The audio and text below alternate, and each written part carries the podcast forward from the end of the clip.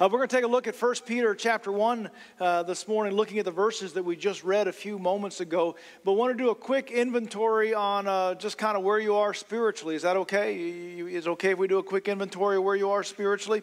Uh, we're going to do it anyways. Uh, here we go. I'm going to give you a couple scenarios, and you just kind of think through what your reaction is. Okay, the first one is that you are sitting at work, and it has been a grind at work. It has been a tough season at work, and you are just kind of worn out, and you are exhausted exhausted, uh, you take just a three minute break.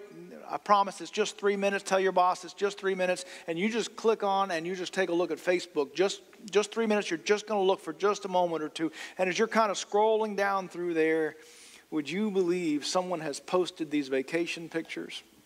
And I mean, these vacation pictures are the most beautiful vacation pictures you've ever seen. And what really, really gets you is that this isn't just any vacation that they're on while you're at work, but it is your vacation. It is the vacation that you've already dreamed about. It's, it's all the things that you've wanted to do. They are staying in the hotel that you have got a bookmark on your, on your computer to remind you this is the place that you want to go. So, what's your response in that kind of moment? Another time that you're trying to get ready for that vacation, and so you're trying to eat really well and being really careful with what you're eating and, and all those things and doing really well, and you're, you're ordering one of those, um, one of those wedges of lettuce. Uh, I've seen other people eat those. I have never. We- you're eating one of those wedges of lettuce, and you're just pleased that you are being disciplined. You are staying on task on what you're supposed to do, and then all of a sudden you hear it a block and a half away those sizzling fajitas are coming down and they just weave around your table. It takes six different waiters to carry all the different parts of that fajita tray and they deliver it to the table right next to you and you look back at your little wedge uh, of lettuce. How you doing on that? You uh, let's take another scenario that you are uh, that you're cutting the grass. It's rained a lot. It's hard to imagine that, but it's rained a lot. And, and, so you are out there and it's time to cut the grass, and you go out there and you get that push mower out there and you yank and you pull on that thing and you finally get it to go. There's this cloud of smoke that comes out of it. It putters and it makes all this kind of noise, but you are cutting the grass and you feel pretty good about the fact that you could have stayed in, you could have laid on the couch, but you got out here and you are cutting the grass and you are just pushing away on that push mower and the amount of time that it took you to start that push mower, your neighbor comes out with that zero turn mower, and I mean just zoom, zoom, zoom, and they are done while you are still just getting started. How you doing with that? Now, here's a couple of ways in which you can process that. One, you can look at that and say, Boy, am I happy for them. Boy, am I glad that they are having that vacation. Boy, I hope they really enjoy those fajitas. Uh, boy, I'm really glad that they are able to spend that time that they would have spent push mowing their yard on other things. Boy, I'm really happy for them. Or you can look at those situations and say, man, I wish that was me. I wish that was me that was sitting there on that beach. I wish that was me that was constructing those fajitas. I wish it was me that was riding around. I mean, you can probably wear your work clothes, your, your, your dress clothes uh, to, to mow on that zero turn and go out to dinner as soon as you're done. And so, boy, I, I wish that was me that did those kinds of things. We, we have a tendency to look at those great things. Like, boy, I wish that was, was me. I'll confess that here's a little picture of where I stand in terms of my spiritual life. Sometimes when I grill burgers on the back porch, I look forward to how great those burgers are going to taste. But I also get a kick out of the fact that all of my neighbors are going to be smelling my burgers for the rest of the afternoon. And they're going to be jealous of it. And they're going to say, Boy, I wish that was me. And you can almost see their noses kind of pushed through uh, the fence in the backyard. Where's that? Boy, I wish that was me. Did you notice in this passage of Scripture? that in this passage of Scripture, we can see that the noses of some amazing people are pushed through the fence of our lives. And there's an amazing group of people who look at us and say, Boy, I wish that was me. In fact, what we see here and the first thing I want you to notice is that in Jesus, I am the envy of prophets and angels. In fact, let's, let's say that together. In Jesus, I am the envy of prophets and angels. Man, that is an amazing statement. But what this passage of scripture says here, beginning in verse 10, says, concerning this salvation, this salvation that you have in Christ, the prophets have searched to find out about where this salvation was going to be and where it was going to come from. Now you have to understand the prophets are pretty big deal guys. Eh, they're, they're kind of they're the giants of the Bible. Eh, they have books of the Bible named after them. They are literally the spokespersons for God. And one of the things that God did inside of them is told them that there was a day that the Messiah was coming, that a rescuer was coming, that someone that was going to come and fix all of the broken things of this world, someone who was going to fix the sin problem that has kept us in bondage all of these times. And these prophets heard from the unction of God, and the unction of the Spirit of God said, It's coming, it's coming. Now, one of the things that happens when we hear that something good is hum- coming, uh, that it's on its way, the first question that we ask is when? When? When? Let me get out my calendar. Let me get out my phone. Let me, let me open up an app here and, and let me mark down when this is coming. In fact, the passage of Scripture tells us that these prophets searched and inquired. Uh, the, the word here that we have here is just not just as glancing around uh, for things, but I mean they are turning things upside down. It is as though they had a search warrant for the Word of God and for the Spirit of God, and they wanted to search everywhere they can and say, when is this Messiah, this rescuer, this solver, this fixer, this one that's going to remove all the sin in the world, when is this person going to arrive? Because I want to be there on the front row. I want to have a, a seat at the 50 yard line. I want to be there when it happens. And what each and every one of these giants of the Old Testament discovered is not now, and not yet, and not you. Because what the prophets discovered and what Peter announced is that all of those things that they hungered for, all of those things that they looked for, all of those things that they ached for were coming for another generation. And Peter says, You are that generation. These prophets ached to see it. They searched everywhere. When is this going to happen? When is this going to happen? And they discovered that what they were prophesying for was not for themselves, not for their generation, but their ministry was for you. You are the ones that have the whole story. You are the ones who live on this side of Jesus, where all of that information, all of that finished work, all of that rescuing, all of that Redeemer has been done in Jesus. And we live on this side of the completed story. Those prophets ached to hear that and experience that. Did you notice the last phrase there in verse 12? The last phrase that not only did the prophets look forward to this and say, Boy, I wish it was now. I, I, I wish I could see that. But it wasn't for them. But here at the end of verse 12, it says, And the angels long to look at these things. Hear this. Those very beings that this hour, this moment, are in the very throne room of God, long and ache to see what God is doing here in this place. They long and ache. They are peering over that fence because they want to see here what is happening. Because here is the place where Jesus is rescuing. Here is the place that Jesus is redeeming. Here is the place where Jesus is fixing the broken things. Here is the place where Jesus is forgiving and wiping out our debt and our bondage so that we are no longer slaves. And the angels, they want to look and they want to see where the action is. It would be as though you went to your seven year old's coach pitch uh, baseball game. Is that right? Seven year olds still coach pitch? All right, good. Seven year old coach pitch baseball game, and all of a sudden you look out in the stands, and the entire New York Yankees team has skipped their game today because they wanted to watch your kids fast pitch or coach pitch baseball game. Why? Because they, they believe this is where the action was. This is where the real baseball was being played. Listen, the prophets ached to live in the day that you live in.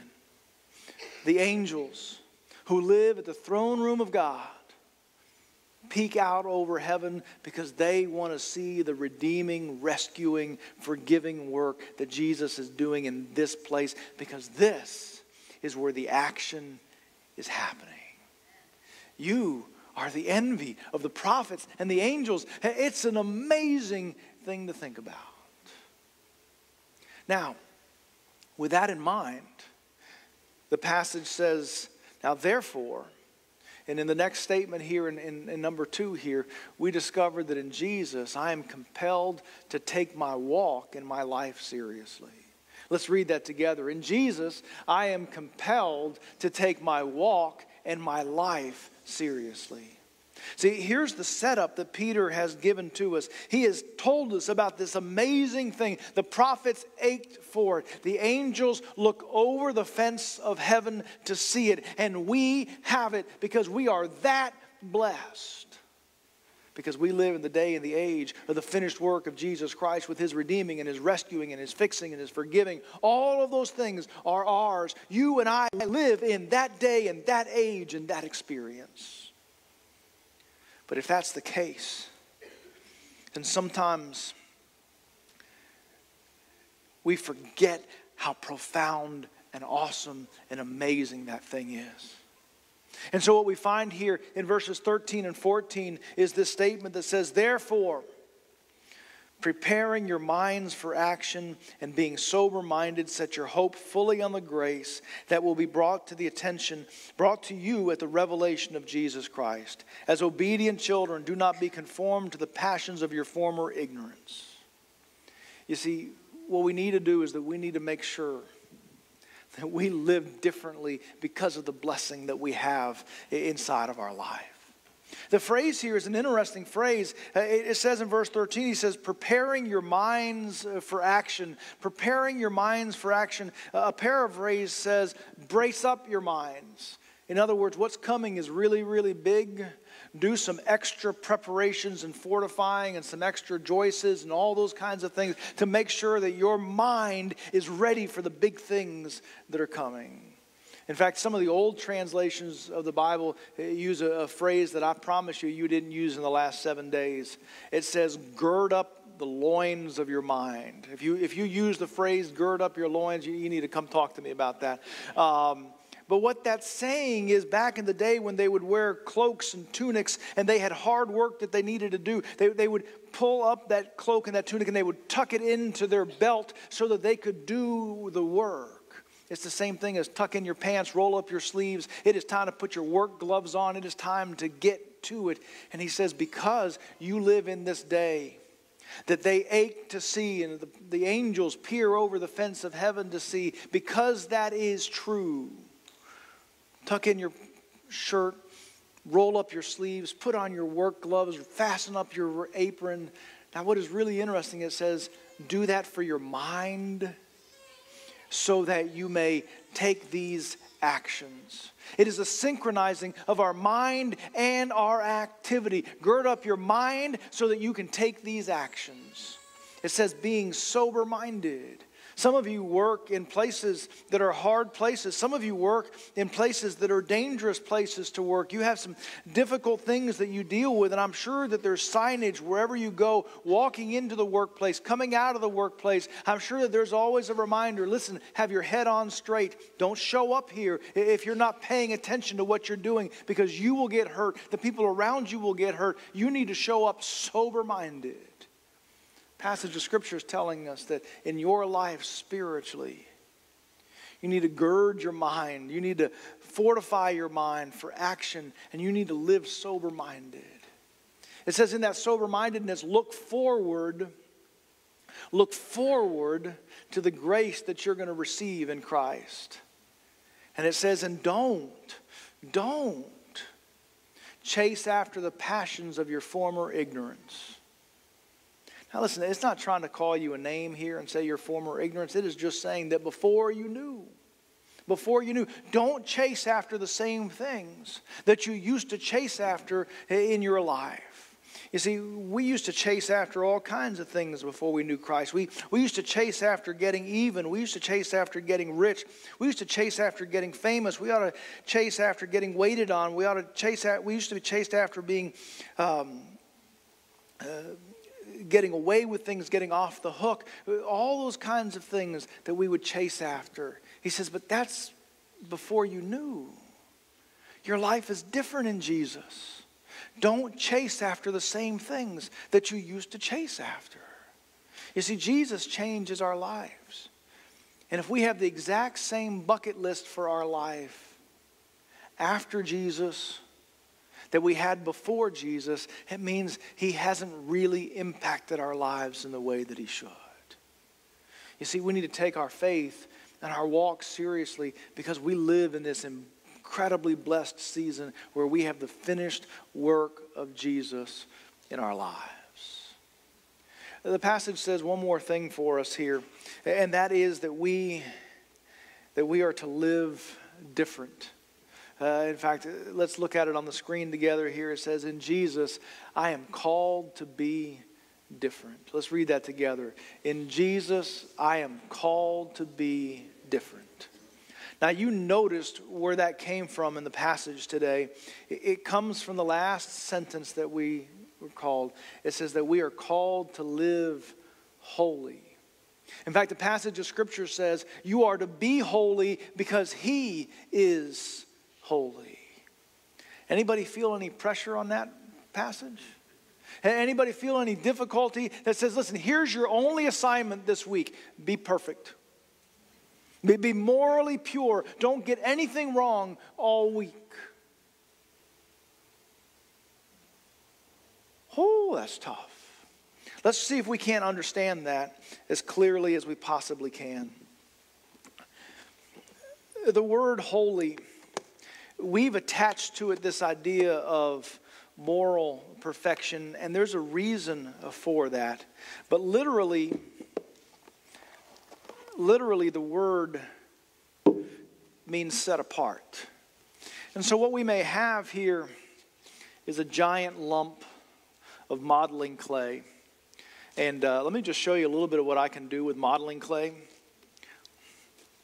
You want to see it again? Basically, I can make a lump. That, that's kind of what I'm good at. But the concept here is actually the idea of holiness is that sometime for some reason there is a part of the lump that is set aside and separated and said this is different in fact that's the whole definition of literally what the word holy means it is that which is set apart so you have the lump and then you have which is set apart, and it's called holy. Now, as we apply that idea of being set apartness, one of the things that we say in this world that's set apart, that is different, that is other, that is separated, is that we say that God is holy. He's set apart. There's everything else in the universe, and then there's God. He's different. Now, as we know other things about God, we know his sinless perfection. And so that's the reason why we attached holiness to this idea of sinless perfection. But at its core, the word holy means set apart and different. And a lot of times when the Bible talks about holiness, what it is talking about is things that used to be part of the lump, but they're not part of the lump anymore. They've been set aside. In fact, we see this in the tabernacle. We see this in the temple where there are instruments, there are, are things that, that are, that they were regular things, but then they get set apart and they become holy. We see that even when we talk in terms of our giving at church. We talk about our tithe, our percentage as being holy, because that percentage used to be part of the lump, but we say, no, but, but a part of that is going to be set aside. And so the tithe, our giving, is holy. It belongs over here, and it's different. And what in 1 Peter chapter 1 is it's telling us is that God is holy. He is separate and he is set apart.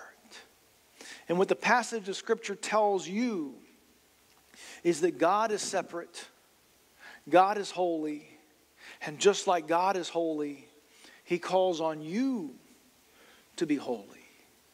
You see, if you are in Christ, you're no longer part of the lump, you're set apart. You are holy. And your life should be attached to the holy, not to the lump. So he says, Look to the grace that's going to be revealed to you in Jesus Christ, not to the passions of your former ignorance. The passions of your former ignorance, what is that? Say it with me. That's lump. It's lump. But instead, he says the grace that's going to be revealed to you in Jesus Christ, what is that? That's holy. That's separate.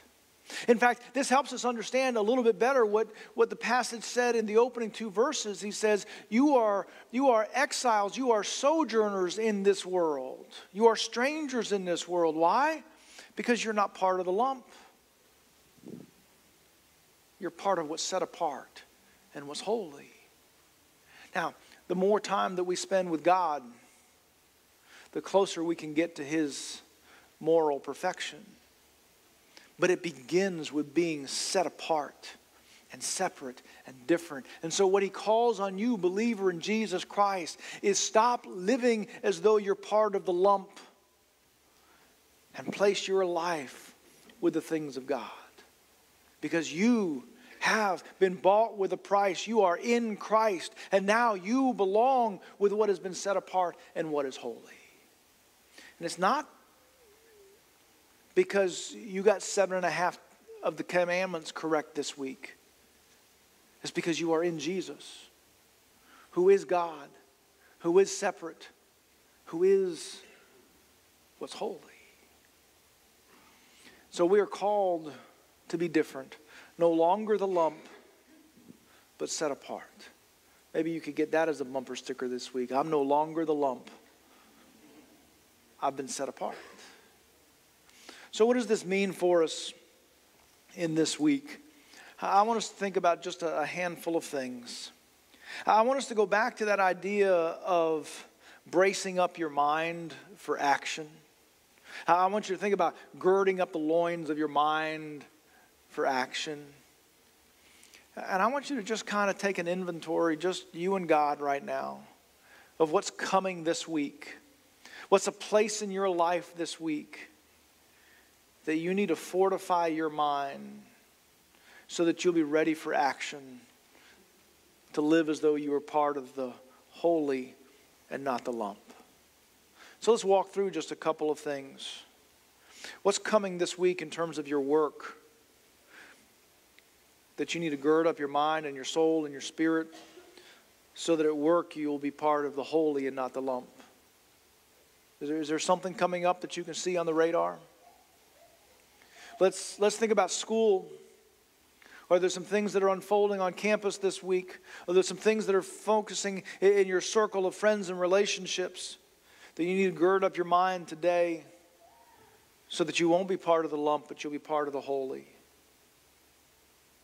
Because this is Mother's Day week, let's, let's apply it to family. Is there something that is unfolding in your life is there a challenge? Is there an area, an issue in your life coming in terms of your family that you need to gird up your mind and your thinking so that what you choose and what you do won't be part of the lump, but it'll be part of the holy? And then let me ask a different question. You, you may be here today, and the idea of the lump and the holy may, may, be, may be interesting. But the question that you have in mind is how do you know whether you're in the lump or in the holy?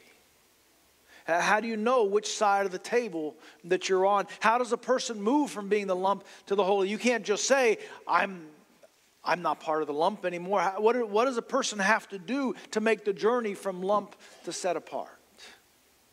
Here it is. The only way you can move from the lump to the holy is for God to move you. Now, the whole thing about religion religion is the list of all of the exercises that people have done to try to move themselves from the lump to the holy, and every single one of them fails. The only thing that moves you is that Jesus moves you.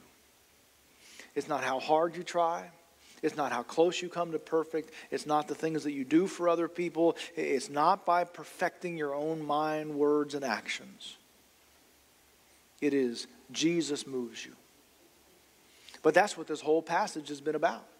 Is the salvation that we have in him. The salvation that we have in Christ. That's what the prophets long to look at. That's what the angels are peering over heaven to see is that Jesus moves you from here to here. So I would say to you this morning, you might have just come because it made your mama happy that you came today. But accidentally, you could hear the truth how you move from lump to holy. And that's as simple as this Dear Jesus, will you move me from where I was to where you want me to be? Will you move me from where I am to what only you can make me? Will you move me from being the lump to being a person who's set apart from you through the saving work of your Son, Jesus Christ? Now, how long does that last?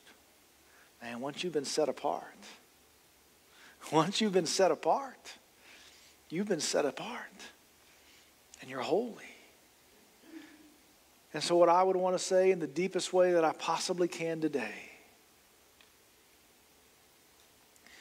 if you've never made that move from the lump to the holy, man, today's the day you can do that.